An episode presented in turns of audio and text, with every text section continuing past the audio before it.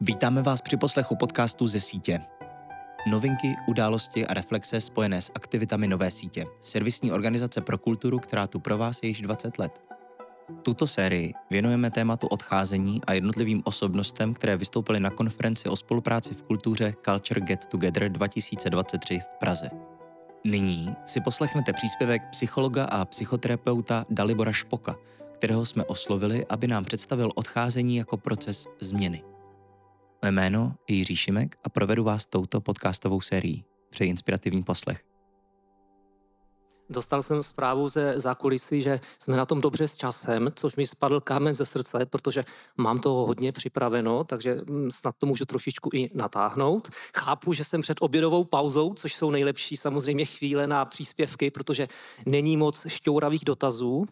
Potom druhý nejlepší je po obědě, že, kdy zase lidi pospávají. Takže, takže jsem eh, rád, že se nám to takhle všechno sešlo. Eh, já jsem, já jsem rozdělil tady ten svůj eh, příspěvek na takové dvě oblasti. Ono se totiž zdá, že odcházení je hodně psychologická záležitost, psychologický fenomen, za kterým se vyrovnáváme uvnitř, ale ne vždycky si uvědomujeme, jak moc je to provázáno s, s tím společensko-kulturním, to znamená s tím, co to znamená profesní role, co to znamená odchod z rolí, eh, co to vyvolává v nás, protože jsme imprintováni samozřejmě kulturou a společností. O tom bych potom jemně pohovořil v té druhé části, včetně změn, protože proč o tom chci hovořit? Protože jsme v v, v době obrovských změn právě našeho pojetí rolí, profesních rolí a obecně životních rolí, které s tím odcházením něco dělají. Činí ho e, nějakým, možná složitějším, možná, možná snazším. Dostanu se k tomu v druhé polovině. Takže druhá polovina bude o tom společensko-kulturním přesahu nebo změnách. A první bude tedy sam, o, o mm, psychologii odcházení. V širším slova smyslu samozřejmě chápejme odcházení nikoli jako ten bod, kdy už se rozhodnu odcházet, od někud odejít a teď technicky jak to udělám, kdy to komu řeknu, kdy to neřeknu, kdy je, jak je ten nejlepší postup odcházení, ale snažme se to vnímat skutečně v širším kontextu jako e, součást změny, jako součást změny.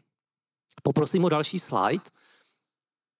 E, Odcházení je součástí psychologické změny, je součástí identitární změny, změny naší identity. My si to nevždycky uvědomujeme, ale je to vlastně jasné, protože i když odcházíme z profesních rolí, máme tam nějaké vztahy, máme tam nějaké úkoly, máme tam ambice, máme tam vize, ať už úspěšné nebo neúspěšné, a my se z toho všechno vyvazujeme. To znamená, že zásadním způsobem měníme svoji identitu a do značné míry to taky může být určitým způsobem psychologická smrt, že? To znamená, že opouštíme něco, opouštíme něco, co e, nás sytí.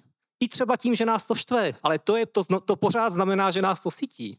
Někdy štve je lepší, než když není nic. A e, pojďme, pojďme dál, na další slide. A m- musíme si uvědomit, že my potřebujeme v životě samozřejmě obě dvě polarity.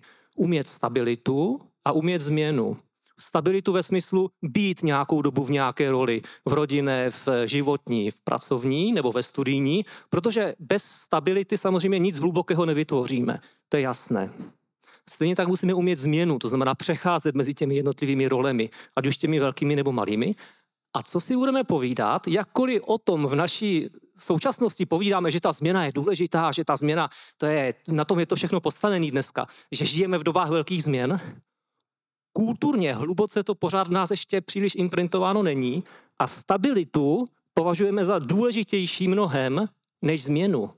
E, stabilita jako prvek jistoty, že to je to, co se, nám, co se nám nese z těch starých časů, kdy skutečně být, e, být stabilní, být e, stejný, znamenalo velký prvek jistoty. Dnes je to často naopak, že dneska kdo je stabilní a nemění se, často i ekonomicky, i biznisově, e, jde spíše do náruče e, nějaké katastrofě. Eh, dospělost, uvědomme si dospělost, jak my definujeme. Jo? Mládí nebo mladá dospělost, ještě to je čas na experimentování, tam si, ať si mladí lidé vyjedou do světa, ale potom by měli dělat co? No potom by měli zaprvé vědět, co chtějí se životem dělat, vědět, jakou profesi dělat, maximálně jim povolíme tak dvě nebo tři v životě vystřídat a měli by hlavně žít ten dospělý život stabilně. To je požadavek na dospělost, ten, který se, a nesmyslný samozřejmě. Mělo by se obojí střídat, měly by se střídat období stability s období změnou, ale my stále považujeme tu stabilitu za něco e, důležitějšího, jistějšího, bezpečnějšího a potom mi přicházejí třeba mladí dospělí na konzultace nebo do psychoterapie s tím, že jim je 28, 30, 35 a ještě tak, takzvaně nemají tu stabilitu, že jo? neví, co v životě jakoby dlouhodobě dělat, čím se zabývat. No často jí nemají proč, často jí nemají proto, protože právě neumí tu změnu, protože příliš eh, po té stabilitě touží a příliš rychle ji chtějí fixovat. To znamená, my se na tu změnu teď eh, podíváme, protože někdy i schopnost dobře odejít je součástí z té širší schopnosti dobře umět, dobře umět psychologickou změnu. Pojďme dál, pojďme dál na další, na další slide. Eh, já jsem vybral několik mýtů nebo chyb, které děláme během změny nebo během rozhodování o nějakých životních změnách, což rozhodování zase chápejme jako užší fázi nějaké širší životní změny. To znamená, to, co je v těch čtverečcích napsáno, je chyba. To, to není můj návod, jak to dělat správně. To je to, s tím se setkávám. Je to výběr. Samozřejmě těch chyb bychom našli e, daleko více, ale to, co, to je to, s tím se setkávám jednak ve svém samozřejmě životě a jednak to vysledovávám třeba i, i z nějakých struktur toho, jak mý klienti vyprávějí o různých problémech to znamená, pokud tyto chyby máme, pokud tato přesvědčení máme, pokud to takto děláme, změna se nám dělá obtížně a tím pádem i odcházení bude obtížné. Protože bude buď příliš brzy, příliš pozdě, eh, příliš rychle, příliš pomale, První bod třeba takového, můžeme se pak k tomu vrátit, když vás něco z toho bude zajímat eh, v té diskuzi, v těch otázkách. První bod třeba o změně se příliš nemluví. Já bych měl změnu až oznamovat. Já bych měl něco udělat uvnitř, rozhodnout se, uspořádat si to v sobě, že?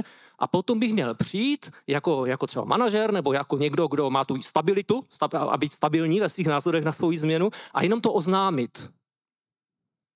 Ale to je zcela defektní uh, koncept toho, jak, jak v nás samozřejmě změna probíhá, protože změna je proces, no tak to je taková fráze, že co to znamená změna je proces? Že, že se odehrává v čase a že to není jeden bod, kdy toto provedu uvnitř, kdy zmáčknu nějakou páčku a ze stavu jsem spokojen a zůstávám, se přepnu do stavu, jsem nespokojen, už odejdu samozřejmě. Změna je proces v čase a v tom čase potřebujeme nejenom vnitřně přemýšlet o té změně, nebo si to třeba psát, protože jak jsme viděli u pana Nováka, to je přesně to, co nám pomůže si tu změnu eh, eh, eh, nejenom jako by lépe uvědomovat, ale lépe ji projít. Jo? A co to znamená psát? To už je nějaká zvnitřněná komunikace. To znamená, pro změnu je super důležitá ta narrativní rovina, jak říká, říkáme vědecky. Jo? To znamená to povídání o ní. Změna je vlastně neustále kolečko zkušenosti a povídání o té zkušenosti, to znamená vytěžení něco z té zkušenosti. Jak? Povídáním s druhými. Takže pro změnu například základní otázky. Mám ve svém okolí někoho, kdo té změně fandí? Když si o ní chci s někým už začít povídat třeba teprve. Nevím, jestli ji chci udělat, ale chci si o ní začít povídat. Je někdo, kdo je neutrální? Je někdo, kdo mě nebude eh, hned terapeutizovat a myslet si, že se hroutím, když eh, si s ním vykládám o nějakých změnách? Já musím dělat zkušenosti a musím si o nich vyprávět. A tím vyprávěním přicházím vůbec na to, ať už vnitřně nebo s druhými lidmi. A tím vyprávěním přicházím na to, jestli ta změna stojí za to, jak tu změnu udělat, co vlastně chci. Tím vyprávěním a těmi zkušenostmi. Přiblížím za chvilku, co ty zkušenosti jsou. Jo? Ale když si, když si to takto uvědomíme, tak toto je způsob, jakým změnu vůbec neděláme. Zkušenosti ve smyslu udělat si zkušenost už s tím, o čem přemýšlím. Když se chci rozvést, takovou jako vezmu velkou změnu, tak nemusím si hledat milenku samozřejmě, jako, že bych dělal zkušenost s tím, eh, co nemám, ale je dobré na začátek nesedět v křesle a neříkat si, že chci se rozvést, co mám dělat, ale udělat nějakou zkušenost s tou variantou, s tou volbou, která mě láká. To znamená třeba si dát týden volna od té manželky, někam si zajet na víkend a chodit po horách sám. To znamená udělat nějakou zkušenost, která mi dá nějaký vzorek toho, po čem toužím. A třeba mě ubezpečí, že to je úplný nesmysl, po čem toužím, nebo že to je jenom nějaká reakce na nějakou vyčerpání a tak dále. Musím dělat nějakou mikroskušenost, následně se o té mikroskušenosti s někým bavit, ideálně, ideálně s širším, s širším eh, polem různých, různých um, lidí, kteří mají různé pozice, nebo alespoň vnitřně sám se sebou, psát si to, tě, analyzovat, sebereflektovat se, kontinuálně v nějakém procese, na základě toho se znovu rozhodovat, že udělám nějaký, nějakou další zkušenost a tu zase reflektovat v té naraci. A tím, tímto kolem postupně dospívám teprve k nějakému rozhodnutí, jestli tu změnu vůbec udělat. My to děláme přesně naopak. V našich, eh, my si myslíme, že tu změnu lze jako tak nějak promyslet bez zkušeností. To je takové to klasické, přijde klient, že o něčem přemýšlí a já mu říkám, a už jste z toho něco zkusil? A on říká, no ne, tak proč bych to zkoušel, když si nejsem jistý, jestli to chci, jo, proč bych tam investoval čas, eh, peníze, teď by to trvalo půl roku, než bych eh, třeba něco zjistil. Ale tak to je jediná cesta, jak to zjistí. A protože nejsme ochotní investovat tento čas, peníze, čekáme na nějakou mytickou jistotu, která má být na začátku. To je taky zvláštní, že jistota má být na začátku toho rozhodování, nikoli na konci, tak e, blokujeme tím, e, tím tuto změnu. Když se vlastně, když se vlastně zamyslíme, eh, jak to dělají třeba, když chcete do kláštera, když byste chtěli do kláštera. Tam to umí, to tam je, tam je, stole, tam je stoletá tradice eh, toho tříbení eh, těch kandidátů, který, který jsou kvalitní, kteří oni, oni tam skutečně ten, ten proces mají velmi dobře udělaný. Jdete tam nejprve si popovídat.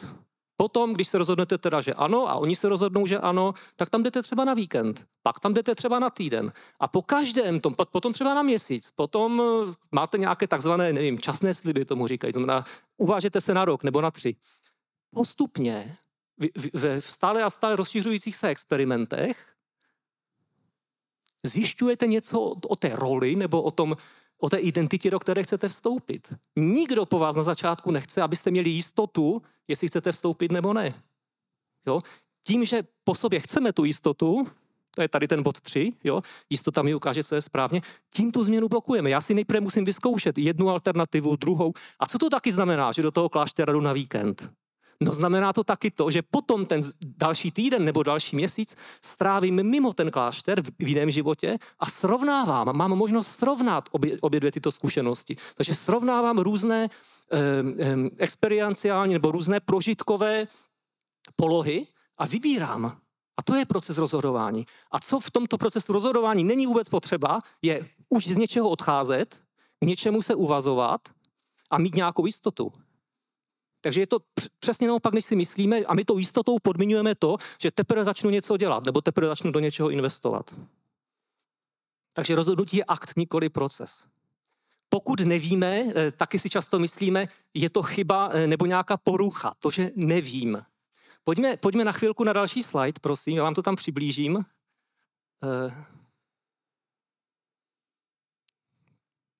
Jak je to s tím nevěděním, nebo s tou jistotou, nejistotou. Toto těch, těch modelů toho psychologických, co je to, jak probíhá rozhodování nebo jak probíhá změna, je samozřejmě celá řada. A já jsem vybral jenom jeden takový snadno pochopitelný. A tady vidíte v těch eh, čtverečcích, jak jdou po sobě, jak zhruba jsou ty jednotlivé fáze jakékoliv změny. Maličké, zásadní, jo, myslím, myslíme teď změny rolí, změny identit, eh, identity, pracovní, životní a tak dále. První fáze, premeditace, to znamená trošičku o tom uvažuji, ale vůbec o tom neuvažuji jako o změně, kterou bych měl já udělat. To je takové to, manželka mě naštvala, no vím, že někdo je bez manželky, jo, kdo ví, jestli by nebylo lepší a, a tak dále. Takové to, kdo ví, jestli by, ale tím už něco generuju velmi důležitého. A pokud v této fázi nejsem dostatečně dlouho a zase nejsem s druhými lidmi, se kterými si o tom vyprávím a produkuju tu kvalitní naraci, tak z ní nevytěžím. Já chci, já chci pak hned přeskočit dál. Další fáze meditace, to znamená, tam už si uvědomuju problém. Meditace to není teď, tím se nemyslí, že sedím v lotosovém sedu a e, imaginuju eh, růžový obláček, ale že o tom přemýšlím. E, meditace ve smyslu přemýšlení o té změně už vážném. To znamená, už jsem se rozhodl tedy, jestli by nebylo dobré skutečně něco dělat třeba s tím mým manželstvím, skutečně se rozvést nebo jít do nějaké poradny, něco, už, už, už tu změnu beru daleko vážněji. Ale abych ji bral vážněji, tak proto potřebuju tu první fázi té premeditace. E, přemýšlím zkrátka. E, nejenom přemýšlím, bavím se s druhými. To znamená, e, jejich názory reflektují a tak dále. A další fáze je zkoušení. To je to. To jsou ty experimenty, mini experimenty. A tyto dvě fáze, zkoušení a rozhodnutí a meditace, dělají vlastně nějaký vnitřní menší kruh, který můžu dělat pořád dokola. Zkouším, medituji. Zkouším, medituji. O, o, o tom zkouším, reflektuji. Rozhoduji se teprve, když nageneruji těmito prvními třemi fázemi dostatek, dostatek zkušeností, nejenom informací, zkušeností, reflektovaných zkušeností, to znamená ty, o kterých si vyprávím, které si píšu, které nějak zpracovávám. Teprve potom přichází chvíle na rozhodnutí. Což často v nás si to uvědomíme. Což často je požadavek, který my chceme mít úplně na začátku. Že jo? Tak mám se rozvést nebo ne? Jo, nejsem si jistý. A tím chci začít to rozhodování. Takže teprve tady je fáze na, nějakou, eh, na nějaké rozhodování ve smyslu, že jestli A nebo B. Teprve tady mám probírat v té, v té meditaci a zkoušení ne. V tom zkoušení Když do toho kláštera, tak tam se mám naplno vnořit do, do, do toho víkendu pobytu v klášteře. Když jsem pak týden mimo klášter, tam se mám naplno vnořit, jak to jde do toho běžného života. Abych měl zase e, e, nagenerovanou tu zkušenost, abych mohl pak obojí porovnat. Jo? Když eh, dělám tu premeditaci s, tou, s tím rozvodem, a, nebo, nebo už první zkušenost a jdu do té přírody, udělat si volno od manželky na týden nebo na, nebo na víkend, tak se do toho vnořím plně. Ale co u toho určitě nedělám, je, že bych se mentálně přepnul do fáze rozhodnutí a chodil tam po horách a místo sledování stromů e, přemýšlel, jestli se s ní teda rozvedu. Jo, tím blokujeme tu změnu, že předbíháme o fázi dopředu. Já mám tady generovat co nejlepší zkušenost s tou samotou a s tou přírodou. A potom zase třeba s tou manželkou. A potom zase třeba na terapii. Co nejlepší různé typy zkušeností, které teprve ve fázi rozhodnutí se, se tím začnu zabývat. Kterým směrem teda jít. A zase, pro rozhodnutí není potřeba jistota. Zase je to nějaký mýtus. Pro rozhodnutí je potřeba určitá jistota. Určitě ne stoprocentní jistota. Stoprocentní jistota se generuje kde? Nebo 90%. Až úplně na závěr. Až, úplně, až, až v reflexi té změny. Dříve ji nedostaneme, jestli to teda bylo dobře nebo ne. Není to možné. Já vím, že, že my bychom ji chtěli dřív. Jak my na, na ní budeme bazírovat, paradoxně tím budeme změnu blokovat. No, Tedy rozhoduju se, po té, co se rozhoduji, exekuji tu změnu, vytváří, tady teprve odcházím třeba, tady podávám ty, ty papíry na to rozvodové řízení a tak dále. Tady něco, nebo, nebo jdu do té poradny nejprve, to znamená exekuji třeba v malých krocích nejprve tu změnu a poté ji zpětně reflektuji, k čemu to bylo, co jsem udělal špatně a, a vracím se v tom kruhu samozřejmě na začátek. Zase, jo, to, to není, to není uh, lineární, to je spíše neustále cirkulární, v malých kruzích, ve, velký, ve velkém kruhu eh, a, a tak dále proces. Takže můžeme se k tomu vrátit, jo? ale eh, pojďme zpátky o jeden slide. Prosím. Takže eh, tomuto čtverečku, pokud nevíme, je to chyba nebo porucha, si myslíme, vidíme, že v celém tom procesu rozhodování, až po tu fázi vlastně rozhodnutí nebo exekuce, nevědět je v pořádku. Nevědět je naopak to, co by nás mělo hnát do, tě, do toho zkoušení těch různých alternativ a natchnout se jeden den proto, teď jsem v přírodě, to je bezva, to je celý život bych už chtěl zůstat v přírodě. Jo? To, není, to není nějaká paralýza, jo? To, je, to je v pořádku. Naše mysl není od toho, aby zažívala čtyři různé mentální stavy najednou. Samozřejmě, když budu v přírodě, budu si to užívat a budu tam nadšený, a když pak budu v jiném prostředí, zase si to budu užívat, zase budu nadšený. Kdybych zažíval všechno najednou, kdybych mohl zažívat všechno najednou, byla by to schizofrenie nebo nějaká mentální porucha. To, je to úplně normální oscilovat mezi nadšením jeden den pro jednu alternativu, druhý den pro druhou alternativu. To je součást toho rozhodování, to je součást těch zkušeností a té meditace. A teprve mnohem později přichází to rozhodnutí. Tak co s tím teda udělám? Jo? Že jeden den jsem nadšený pro jednu alternativu, druhý den pro druhou. Ale pokud to tak udělám a dopřeju si a budu nadšený pro jednu alternativu a jiný den pro druhou, tak na nějaké řešení přijdu. Eh, ten, ta paralýza je v tom, že já si to nedovolím vstupovat do těch jednotlivých rolí, do těch mini experimentů často. A poslední bod, eh, eh, takový čas, častý, který je v tom pojetí odchodu, když už chceme odejít, rozhodneme se, že chceme odejít, ono to není snadné. Jo? Často to bývá opravdu nějaká psychologická smrt, nějaké vyvázání se z, z, z naší identity, z důležitých vztahů a tak dále. Tak když už chceme, když se rozhodneme teda, tak jo, tak já musím změnit eh, svoji identitu nebo roli, tak to chceme zalepit, tady tu nesnadnou fázi, která nás čeká, tím, že chceme raději vstoupit do nové role hned a najít si něco nového teda. A tím si, my, tím si myslet, že se vyhneme tomu utrpení z té psychologické smrti. Ale utrpení ze smrti se nevyhneme, že? Z definice toho, co je to slovo smrt. E, pokud to chceme takto udělat, je to strašně nebezpečné. Jo? Takto se to dá udělat s autem. Když chceme koupit nové auto, tak si asi to staré necháme, že jo, abych měl čím jezdit, a pak koupím nové a jenom přestoupím do toho nového.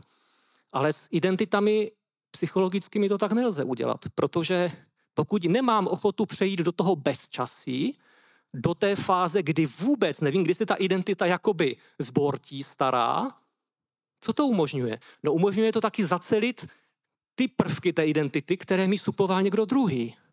Nebo tým, nebo ta manželka. Jakmile se e, teda roz, rozvedu a už mám další partnerku, už mám nalezenou milenku, kterou si chci vzít, kde mám jistotu, že tak, jak by to bylo mít, mělo být modelově, předpisově, jo, nejlépe. Já bych měl ukončit jeden vztah, zacelit svoji duši od těch bolestí, že jo, s kterou jsem si způsobil s tou manželkou, ale i od toho, co ona třeba mi suplovala pozitivně. Ona třeba e, měla nějakou roli, že, v, důležitou v mém vztahu, že třeba byla extrovertní a e, přisunovala známé lidi e, nebo kontakty sociální. Já to třeba nedokážu, a tak se to naučím. V tom bezčasí najednou já musím zacelit ty, všechny ty prvky té identity, kterou vstupoval někdo druhý. To znamená, já se zaceluji a z toho zacelení potom výběr té nové role nebo, nebo nové partnerky v tomto případě je daleko snazší, eh, bezpečnější, protože nehrozí tam to riziko, že já pouze tím přesunem kompenzuji něco, co mě vyčerpalo nebo co mě extrémně štvalo v té předchozí roli. Jo? Pokud odejdu z práce a najdu s tím, že lidi mě strašně jsem, že jsem vyhořelý a lidi mě štvou a už nikdy nechci vidět žádného klienta a proto budu rybář nebo, nebo jezdit eh, lodí někde, abych neviděl žádné lidi nebo dřevorubec, to je reakce na nějakou nadmíru, která samozřejmě dlouhodobě nepovede k, ke spokojenosti. Je rozdíl mezi reakcí k nadmíru nebo reakce na vyčerpání a rozdíl mezi samozřejmě zodpovědným nalezením si životní role podle mých preferencí. Že? A tady v tom přeskakování z role do role často máme tendenci kompenzovat to, co bylo v nadmíře, nebo co s tím jsme nebyli spokojeni a přeženeme ten výběr, ten aspekt, no, to znamená, že jdu dělat dřevorubce, abych už v životě nepotkal člověka, ale za dva týdny jsem v krizi, protože těch lidí je zase e, příliš málo. No, a, to, a tady tohle, tohle, tohle to skákání z jedné pozice do druhé, co nám to připomíná? No to je to experimentování. To je v pořádku, že to vlastně chceme takto dělat. Ale to jsme měli dělat v té úplně jiné fázi rozhodování, v tom drobném experimentování. A já jsem si toho dřevorubce měl zkusit ještě, když jsem měl ten předchozí úvazek a jít někde na víkend do lesa s někým a vyzkoušet si to na den, na dva, na týden. Potom bych věděl, jestli to je reakce nebo ne. V té technice toho odcházení Eh, dělají eh, lidé často nějaké chyby právě proto, že to odcházení neděláme často. Můžeme se k tomu eh, vrátit například, že to dělají příliš krátce, příliš dlouze, pálí mosty, že? Snaží se hledat smysl. Jaký to mělo všechno smysl, když odcházejí? No to, ne, to není dobrá fáze. Když odcházím, soustředím se na to umírání. Jo, jaký to mělo smysl, hledám až poté, až, až toto všechno zacelím, až, až, až jsem zase v jiné identitě a tak dále. K tomu se můžeme když tak vrátit, ale pojďme ještě dál. Já, já bych ještě o slajdy dále. Já bych rád nastínil takovou vizi, o, které jsem přesvědčen, že k, k, k ní směřujeme. Teď jsme v té části té kulturně společenské, protože to je součást toho, proč máme takové problémy s odcházením dneska, proč nás to nenaučila naše minulost a tak dále a tak dále. Já si myslím, že jsme, že jsme naši minulost, myslím tím společnost, eh, proč to není běžná věc umět odcházet, tak jako je běžná věc žádat o práci třeba.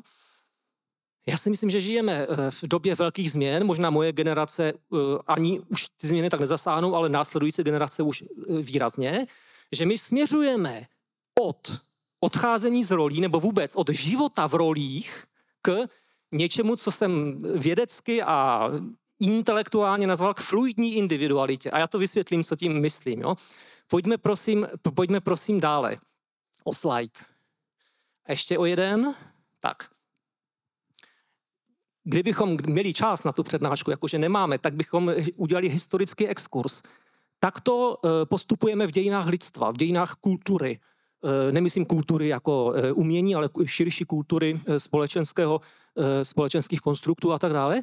První byl stav, že antika, starověk, středověk, to bylo to byla doba stavu. Tam byly dva stavy, patriciové, plebejci, otroci, tři stavy vlastně, že? Středověk to samé, aristokraté, duchovní, poddaní. A každý stav předepisoval nějaké chování, nějaké očekávání, nedal se opustit, nebo velice obtížně. Ta, ta sociální prostupnost byla eh, obrovsky obtížná. To je stav. Potom jsme přešli v novověku k roli. Typicky 17. 18. 18. století, tam už to jelo, jak kde, jak se rušilo samozřejmě nevolnictví, podanství a tak dále. Role, najednou nás začala definovat role. Co to byla role?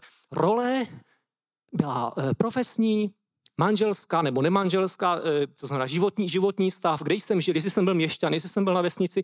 Najednou jsme měli více rolí, jednu, tři nebo pět, a to je to, do čeho, eh, čím se až do 20. století, nebo někdy i dneska, čím se jako představujeme. Když jsme na nějaké konferenci, tak řekněte nám něco o sobě. A my začneme vyhrkávat ty role. Jo? Jsem manžel, otec, psycholog, nevím, jedeme ty role. To je, to je, to je konstrukt modernismu, to je konstrukt, řekněme, 18. až 20. století, kterým si myslím, že postupně se oslabuje. Neříkám, že ty role končí úplně. Pojďme ještě o slide dále. Ta role toho, ta, té modernity, to, co tak bujelo ve 20. století především, těch nebylo moc. Měli jsme jich jednu, pět, sedm třeba. Jo? Nebylo, bylo to snad nezapamatovatelné pro nás a byl to proto velký zdroj naší identity.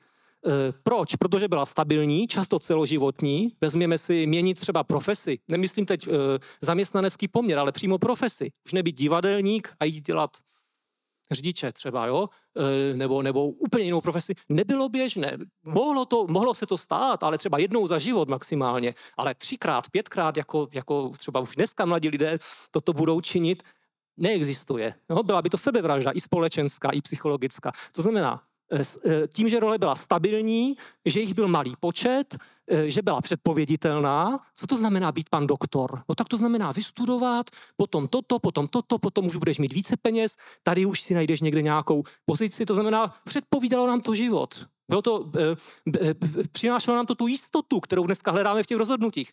Tu jistotu nám přinášelo to, že jsme si vybrali nějakou roli a jenom jsme ji naplňovali. To je koncept modernity. A byla uzuální, to znamená, že všichni věděli, o co v ní jde. Já jsem to věděl, co dělá pan doktor, všichni to věděli okolo mě, co dělá pan doktor. Což mimochodem je taky důvod, proč se dnes nedá vždycky někdo napíše, řekněte něco, nebo napište něco o hledání povolání pro mladé lidi, výběr střední školy, třeba 14 leté, 15 leté lidi, jak si mají hledat povolání. No já jim říkám, to přece vůbec dneska už není uh, úkol uh, puberty, nebo to je, to je úkol mladé dospělosti a dále výběr povolání. Právě proto, že ty, tyto role, které dřív byly, bylo 10, 30, 50, 100, 150 profesních rolí, že? V 60. 80. letech. Lékař, zdravotní sestra, řidič, popelář, herec. Ty děti si na to hráli, protože věděli, co to je, že bylo popelářské auto. Hráli si s, s Maňáskovým divadlem na herce, tím pádem si to testovali, to, bylo, to, je, to je to experimentování, ta narace. Mohli to dělat už v dětství. Role byly uzuální, to znamená, lékaři se až tak nelišili od sebe v té době. Dneska to tak není, že? Dneska máme tisíce, desetitisíce rolí, často v jedné firmě nevíme podle, podle názvu pozice, co dělá můj kolega z vedlejší kanceláře, podle názvu té role, jo? Co dělá supply chain manager, assistant. Nevím, jo? Nemůžu si na to hrát ani jako dítě, často to nevíme ještě ani na, na vysoké škole. To znamená, že přístup k tomu výběru je úplně jiný a musí být jiný. Já nemůžu se paralizovat tím, že to nevím v 18. Jo, takže to je ta modernita. Pojďme dál. A my, my, my z tohoto odcházíme totiž z, těch, z těchhle z těch rolí. Oni se rozpadají. Neříkám, že úplně odcházejí, ale jsme na přechodu mezi rolemi a jejich častějším střídáním a úplně jiným přístupem, fundamentálně jiným přístupem. Jo? Co dělá ten rozpad rolí? Všechny tyto faktory, které jsou zde uvedeny psychologické. Samozřejmě, chceme daleko více smyslů, že jsme zaměření, hlavně mladá, mladá generace.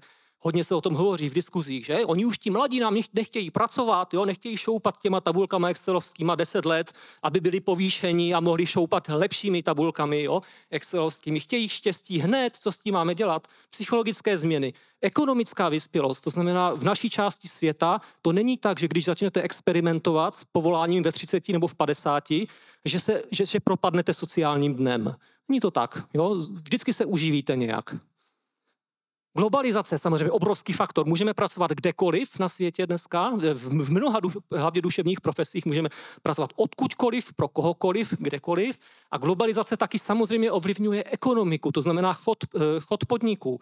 Podniky tím, že jsou celosvětově propojené, vyrábějí celosvětově, už nemůžou dělat to, co mohli dělat dříve ve 20. století, kdy typický sociální kontrakt byl, ty mi dáváš loajalitu, Baťa třeba, jo, ty mi dáváš loajalitu a já se o tebe postarám. Já se mnou budeš 40 let, já ti tady udělám succession plány, jo, jako nástupnické plány, za dva roky budeš manažer, za pět roků budeš ředitel. Tak se to dělalo, ty plány existovaly, jo. Eh, to dneska nejde, protože se vyrábí čo, globálně, to znamená štíhlá výroba, just-in-time systémy, pokud e, to znáte. To znamená, e, podnik nemůže vědět, co bude za půl roku. A to, je filozofie dneska ekonomická. Nemůže plánovat, kolik zaměstnanců bude mít za půl roku.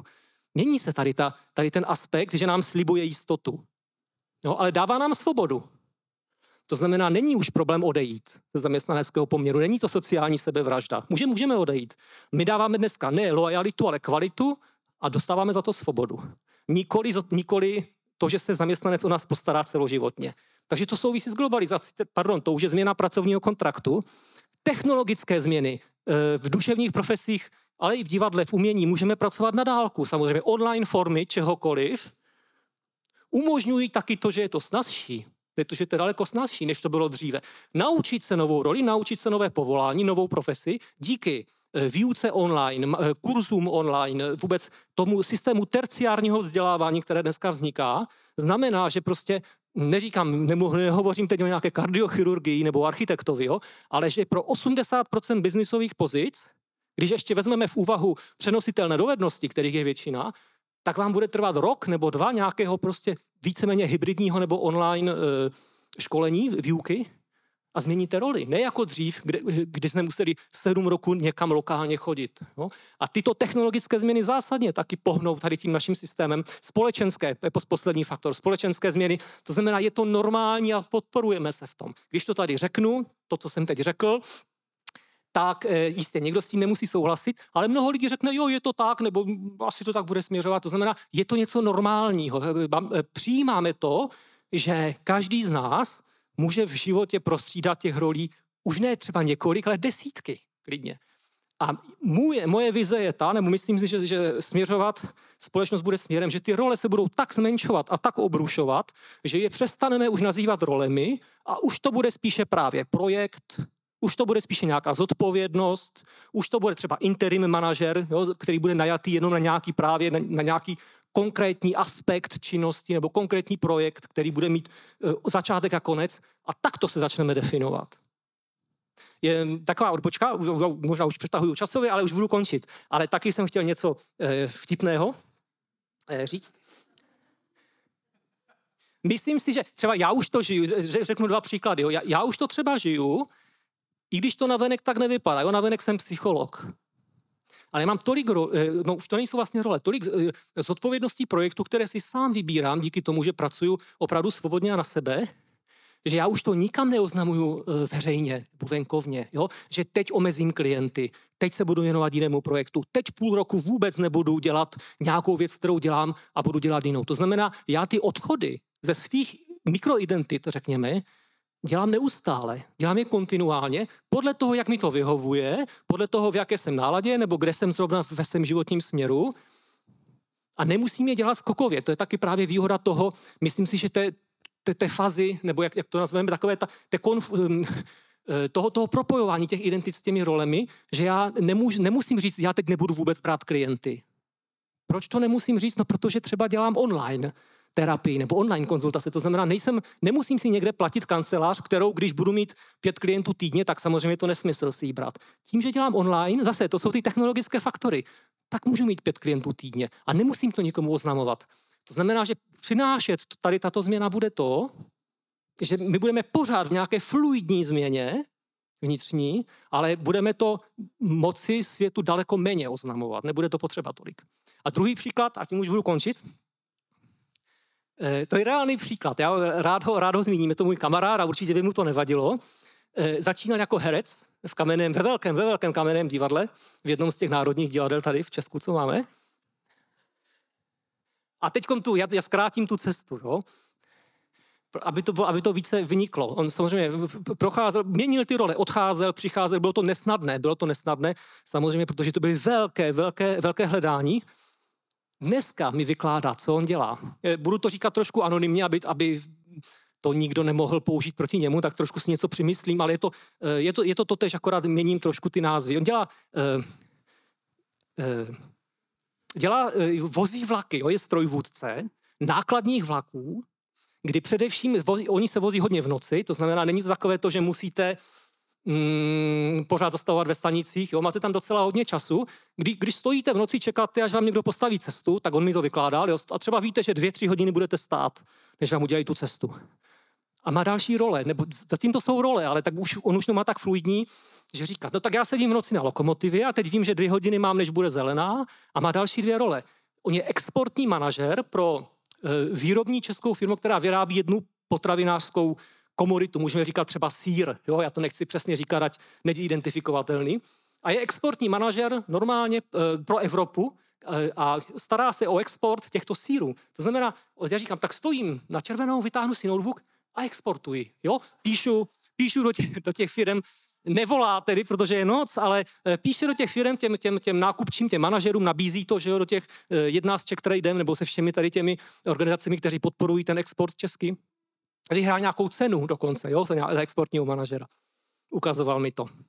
A říká, a když už mi to nebaví, zavřu notebook a vytáhnu druhý, on tam má na identity, a tam zase pojišťuje. Jo, on, e, e, prošel, prošel díky tady těm různým identitami tím, že začal, tak dělal takového toho klasického pojišťovacího poradce, jako spoustu lidí, ale on se opravdu vypracoval hodně vysoko a dneska takže měl svůj tým, který už dneska nemá, ale dneska opravdu dělá pojištění takové jakoby hodně kvalitní třeba institucí, jo, nebo, nebo nějakých profesí. Přímo, když se nějaká komora, třeba zase si to vymyslím, jo, e, třeba architektu potřebuje pojistit, udělat velkou profesní pojistku, je to náročné připravit, on toto dělá.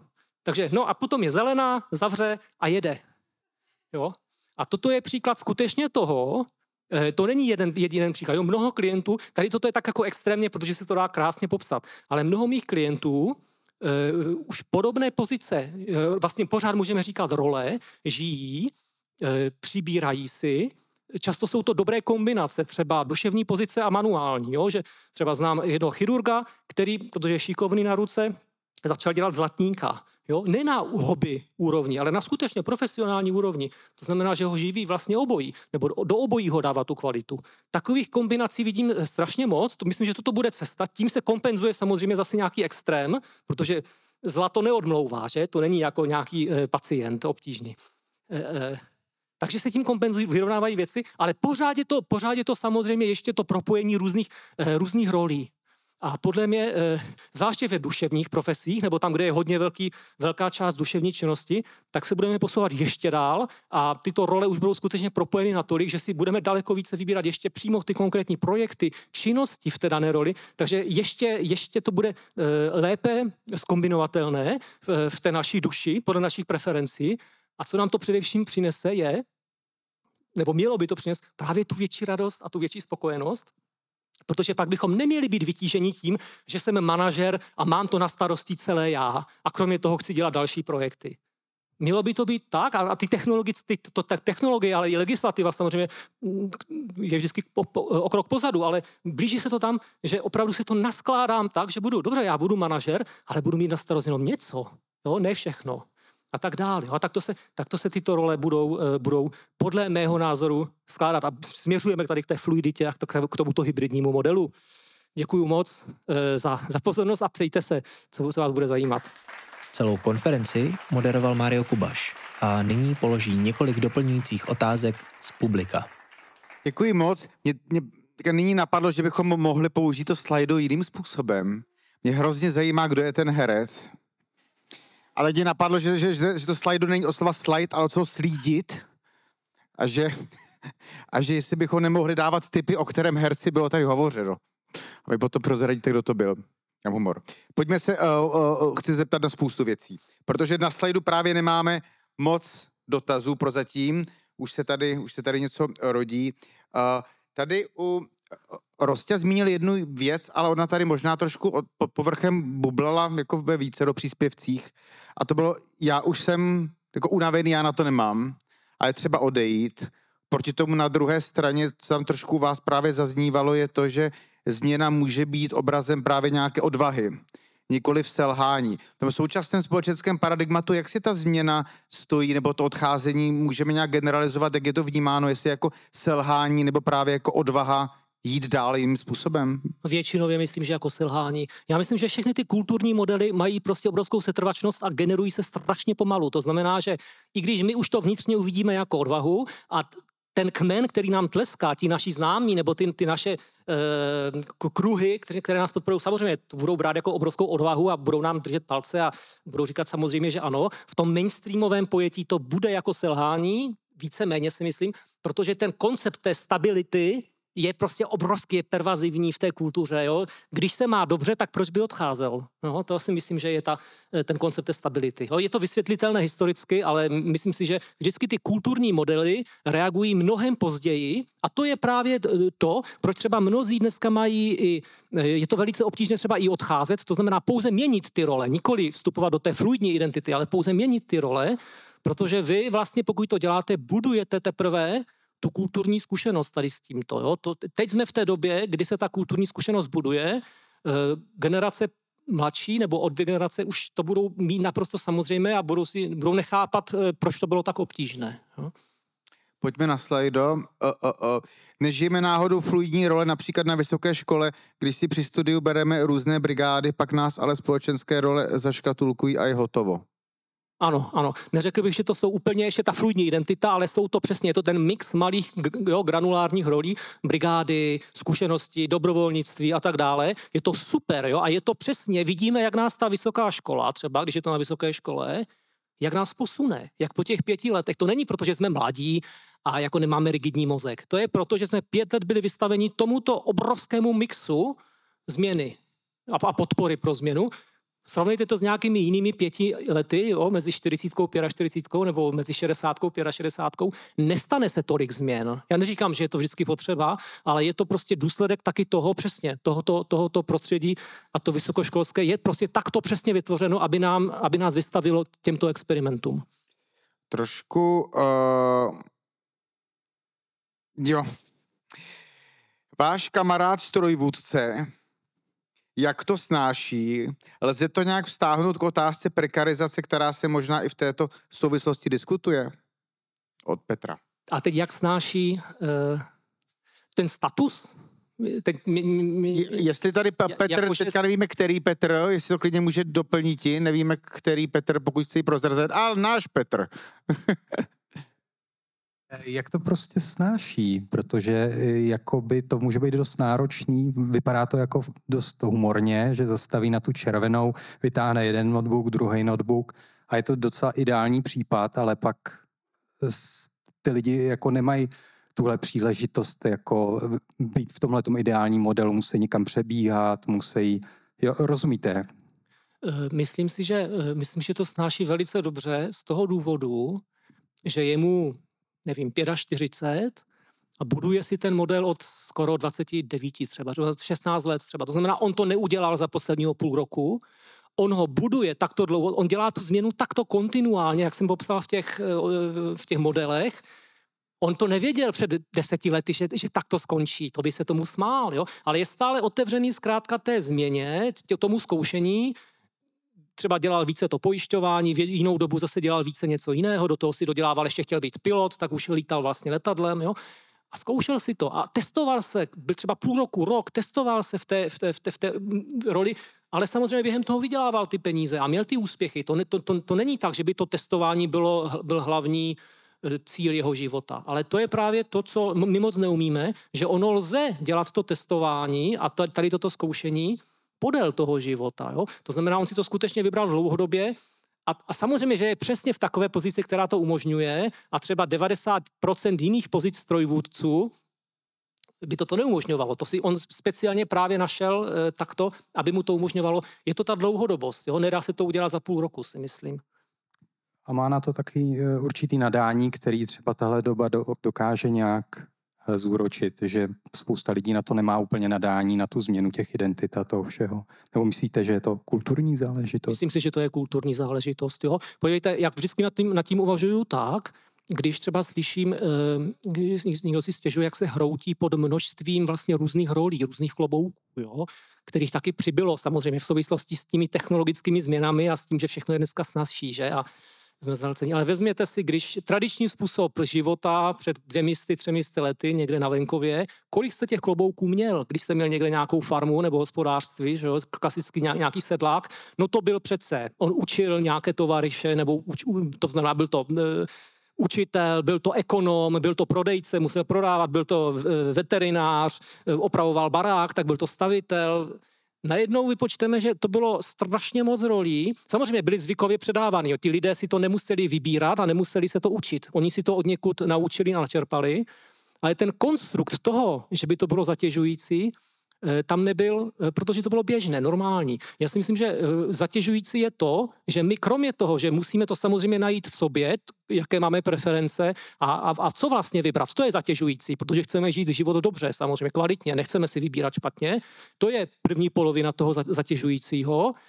A my toto neumíme. My se neumíme analyzovat, abych věděl, co mi bude dělat dobře v životě, jako jaké role potřebuju. Neumíme to moc zvykově. V té kultuře se to nenese, tady ta Eh, tady ta tradice, že nám to nás někdo učil. A druhá polovina je to, že my to musíme vysvětlit té společnosti, když to začneme dělat. I té manželce, i té rodině, protože se na nás budou dívat. Ty odcházíš z divadla, z Národního divadla, co bude, jakože budeš řídit něco, jo? To znamená, je to, je to, je to statusová záležitost a tak dále. Vysvětl, vysvětlovat to společnosti, která je samozřejmě posadu v těch kulturních konceptech, což je přirozené, protože ta setrvačnost je větší. A to si myslím, že je nejvíce zatěžující. Ne, ne na tom, že by někdo neměl talent dělat dvě, tři věci najednou. Myslím si, že všichni ve svých životech je děláme. Tady otázka přesně jako kulturní nebo eh, generační. Vždy jsem střídala různé role, připadalo mi ale občas, že nic nedělám pořádně a jen se bavím a experimentuju. Můžu ale uh, experimentovat celý život?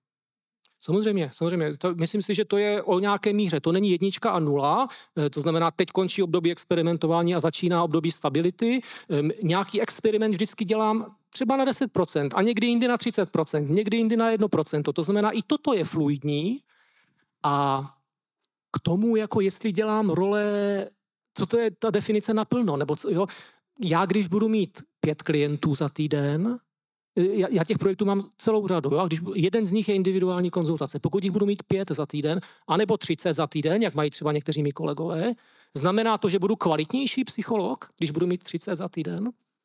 Jo, to znamená, ta kvalita práce přece nebude větší. Ano, e, pokud bych byl pod nějakou hranicí, méně než pět, tak už třeba nebudu udržovat nějaké kompetence, už něco třeba, co je podstatné, začne degradovat. Pokud jich budu mít více než 30, tak vyhořím třeba, jo ale v nějakém, v nějakém poměrně širokém kontinuu přece kvalita nesouvisí tolik s kvantitou. To, proč my musíme mít tu kvantitu, je právě proto, že jsme v těch preskribovaných rolích, protože ty role jsou takto vytvořené, aby produkovali tu kvantitu. Ale pokud se dostanu do pozice, kdy mám svobodu si vybírat, když jsem třeba herec na, na volné noze, řekněme, nechme stranou finance, ale je to jenom o té svobodě časové, tak tam to přece není tak, že když budu mít uh, desetkrát více představení, že budu desetkrát lepší herec, že? Je podle vás, a zrovna tak jako opačně, eh, je podle vás normální být v jedné funkci 25 let a tady to má ještě ještě dodatek morální, pokládám, že asi v tom smyslu, pokud je člověk v nějaké veřejné funkci nebo řídí nějakou instituci eh, v kultuře nebo která má nějaký společenský dopad. Takže normální a morální. Je výzva. Ne, ne, nedokážu odpovědět, protože myslím si, že to je hrozně individuální. Záleží samozřejmě na osobnosti toho člověka, jo? jak moc on dokáže hm, třeba být flexibilní. Asi bychom všichni tušili, že to moc funkční nebude pro, pro, pro, pro ty změny, které je potřeba. Jo, nejlepší změna se samozřejmě vždycky stane tak, že přijde někdo nový. Um, já jsem tímto nechtěl říct, že toto úplně zanikne, že svět rolí zanikne, nebo že bude jenom svět fluidní identity. Já si myslím, že si budou konkurovat, ale v dobrém slova smyslu, že skutečně bude i na nás, co si vybereme. To nikdo nebude tlačen do toho mít fluidní identitu. A, a určitě do budoucna budou, nevím, stále ti lékaři nebo kardiochirurgové, kteří to budou dělat na 100% a budou to dělat celý život. Jo, je to v pořádku. Ale stane se z toho volba. Nebude to jako doteď prostě uzuální mainstreamový typ e, způsobu trávení profesního života. Takže pokud někdo si toto najde a 20 let bude na jedné pozici, mm, já ne, ne, těžko, těžko, se, těžko, se mi k tomu, těžko se mi k tomu vyjadřuje. Do, dokážu si představit pozici, ve které takto dlouho bude a, a bude to dobré, jo? ale asi, asi v nějakém většině případů narazí na to právě, že je potřeba spíš ten prostor uvolnit a že je potřeba prostě, všechno má své fáze, že jo? I, i, i ten manažerský cyklus má své fáze a jak to, že tady nefungují u toho člověka. Když jsme u těch změn, že v té poslední uh, otázce vrátíme ještě k tomu odcházení, uh, měl by být součástí právě té manažerské mise a vize a celkové potom z toho vyplývající strategie mít tam i vlastně stanovený ten moment to odcházení, kdy, proč a jak bych měl svoji éru v tom daném podniku v tom místě ukončit, té instituci? Eh, ano, nemusí to tam být samozřejmě na, zač- na začátku. Měl, měl bych mít samozřejmě, tak jako děláme vizi a misi pro firmu nebo pro nějaký koncept, tak, jí, tak bych ji měl mít pro sebe, osobní. Čím, čím chci naplňovat svůj život, že? Jaké, jaké hodnoty jsou pro mě důležité. A když nad tím přemýšlím, čas, tak jako, uh, uh, myslím, že paní Krojcmanová říkala, že ne, neměla čas na to strategické uvažování. A myslím si, že to, to, to, to strategické uvažování nad svým životem, na to nemáme čas. A někdo to zase přehání a uvažuje pouze, jo, co budu dělat v životě a taky se tím blokuje. Ale pokud si uděláme čas jednou nějak přiměřeně a začneme strategicky uvažovat nad svým životem, podíváme se na tu vizi, zapřemýšlíme, čeho je moc, čeho je málo, neměl bych něco začít měnit. A děláme to třeba jednou za měsíc, jo? ne jednou za rok, když je Silvestr, ale jednou, jednou za měsíc. Jo? Tak musím přece vědět po, po nějaké době, já implicitně, já to nemusím, já jsem tam kreslil ten proces složitý, to není, že, že, že ho musím mít v hlavě, ten proces změny. Pokud se neustále vracím k něčemu, kontinuálně přece musím vědět po nějaké době, aha, to už jsem řešil, jo, to, to už jsem si říkal minulý měsíc. To znamená, ano, a, a z tohoto přemýšlení, z té, z té sebereflexe, tady z toho strategického uvažování o mém životě, v jednu chvíli bych měl poznat, že prostě tu svoj, tady tu roli musím buď opustit, nebo umenšit, nebo nějakým způsobem změnit. Takže je to, podle mě to hodně souvisí s tím uvažováním nad svým životem, tak jo. Dalibore, moc děkujeme. Moc děkujeme a ještě potles poprosím ještě jednou. Děkuji moc, děkuji. Děkujeme, že posloucháte podcast ze sítě, tentokrát na téma odcházení. Pokud vás zajímají naše další aktivity, přihlašte se k odběru newsletteru na webových stránkách www.novasíť.cz. Podcast vznikl za podpory Ministerstva kultury České republiky. Díky, čau.